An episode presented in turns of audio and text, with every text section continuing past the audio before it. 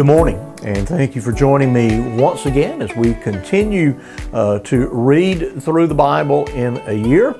And we have made our way really kind of to the midpoint of the book of Revelation.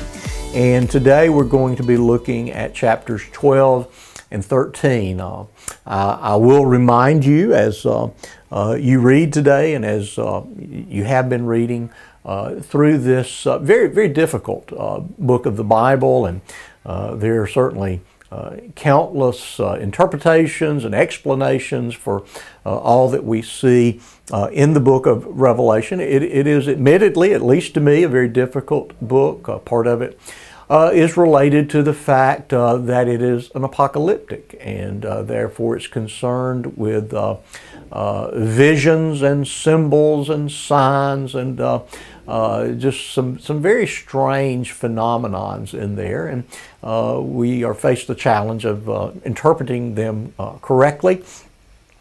Couple that with uh, the, uh, the disagreement as to actually when uh, the letter was written, and that's usually tied to what the letter is referring to. if it was written in the 60s AD, that would be prior to the uh, destruction of the city of Jerusalem and the temple, uh, then uh, there's a, a, greater argument that it's simply concerned with that which occurred in Jerusalem in 70 AD. Uh, if it was written in the 90s, uh, as uh, is probably, at least from my experience, the more popular understanding, uh, then you're, looking at something that describes events uh, uh, that were future to, to John and, and even future uh, to us? And then uh, uh, does it describe uh, events in the distant future from John's perspective? In other words, even future to us?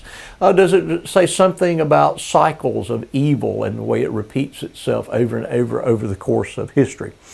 So, difficult challenges. What I have tried to do is uh, certainly zero in on portions that I think transcend all of the different ways that the book has been interpreted. Uh, I uh, uh, remain convinced as a, a post uh, or premillennialist. I'm sorry, I almost got my terms confused there.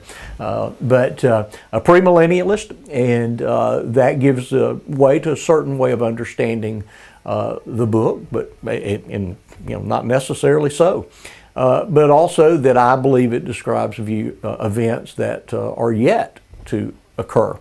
And so uh, good and godly people disagree, uh, but I hope I can say some things that uh, are accurate and, and relevant uh, to those of us that are reading through the Bible and doing these uh, chapters devotionally. So, uh, chapter 12, again, very strange signs and so forth described.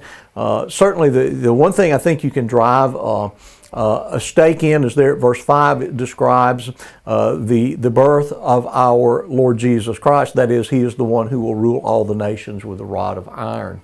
Uh, some of the other signs and symbols uh, I'm a little bit unclear of, and I, I won't even attempt to uh, survey all the ways that they have been understood. But uh, certainly, with the birth, the incarnation of our Lord Jesus, Christ. Uh, there's great conflict both on earth uh, and uh, in the unseen uh, heavenly realms. And so that's uh, much of what's concerned there.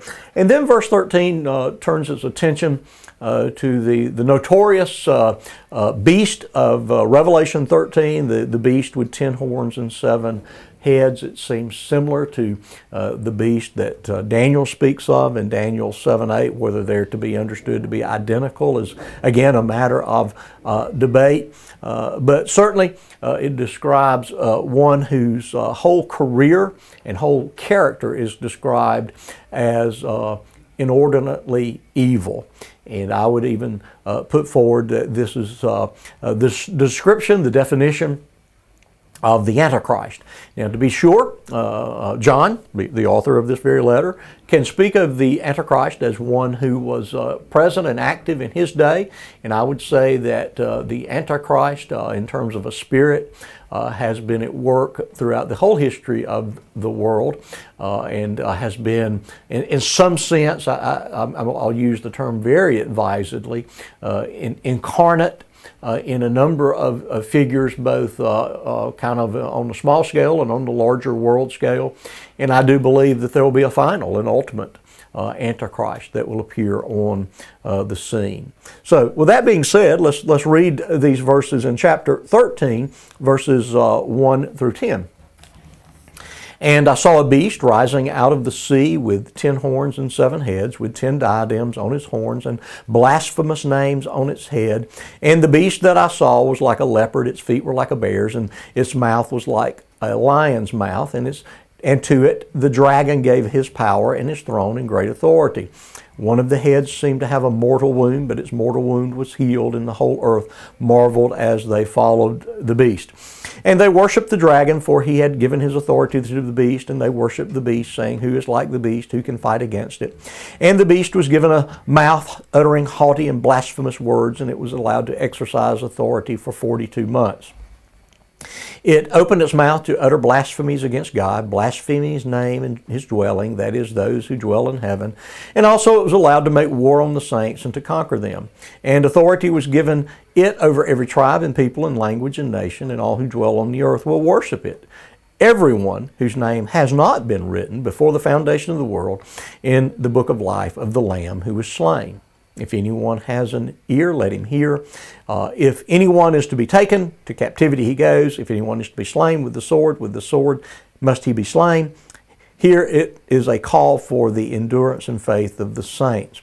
And then the final verse of chapter 13 deals with this uh, business of the number associated with the beast, which is uh, this 666. And so we see described here the very personification, the incarnation of evil, even the incarnation of uh, Satan uh, himself. He is one who stands in opposition uh, to God. He blasphemes God. He tries to mimic and duplicate uh, some of the uh, activities of God, and he is going to.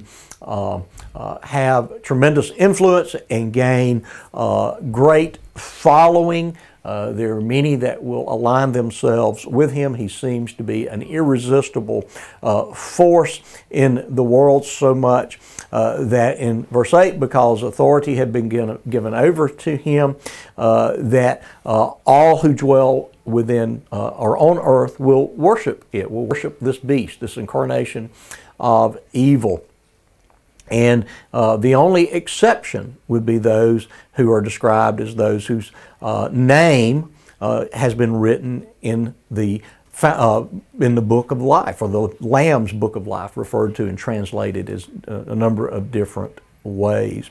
And so uh, the only escape for the great evil, the great evil one, that on any understanding is still the roaring lion seeking whom he may devour. He is active in the world now. He has been active uh, since the Garden of Eden. He will be active until we see Jesus return.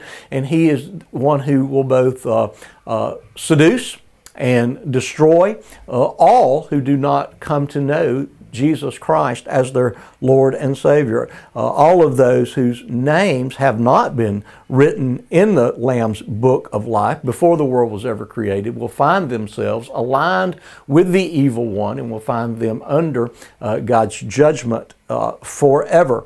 And so we are reminded uh, that evil will be present with us until the end and that God's people have always been and will always be called to endurance or perseverance or simply faithfulness uh, to our Lord Jesus Christ, no matter the spectrum or the specter of evil uh, that is manifest among us.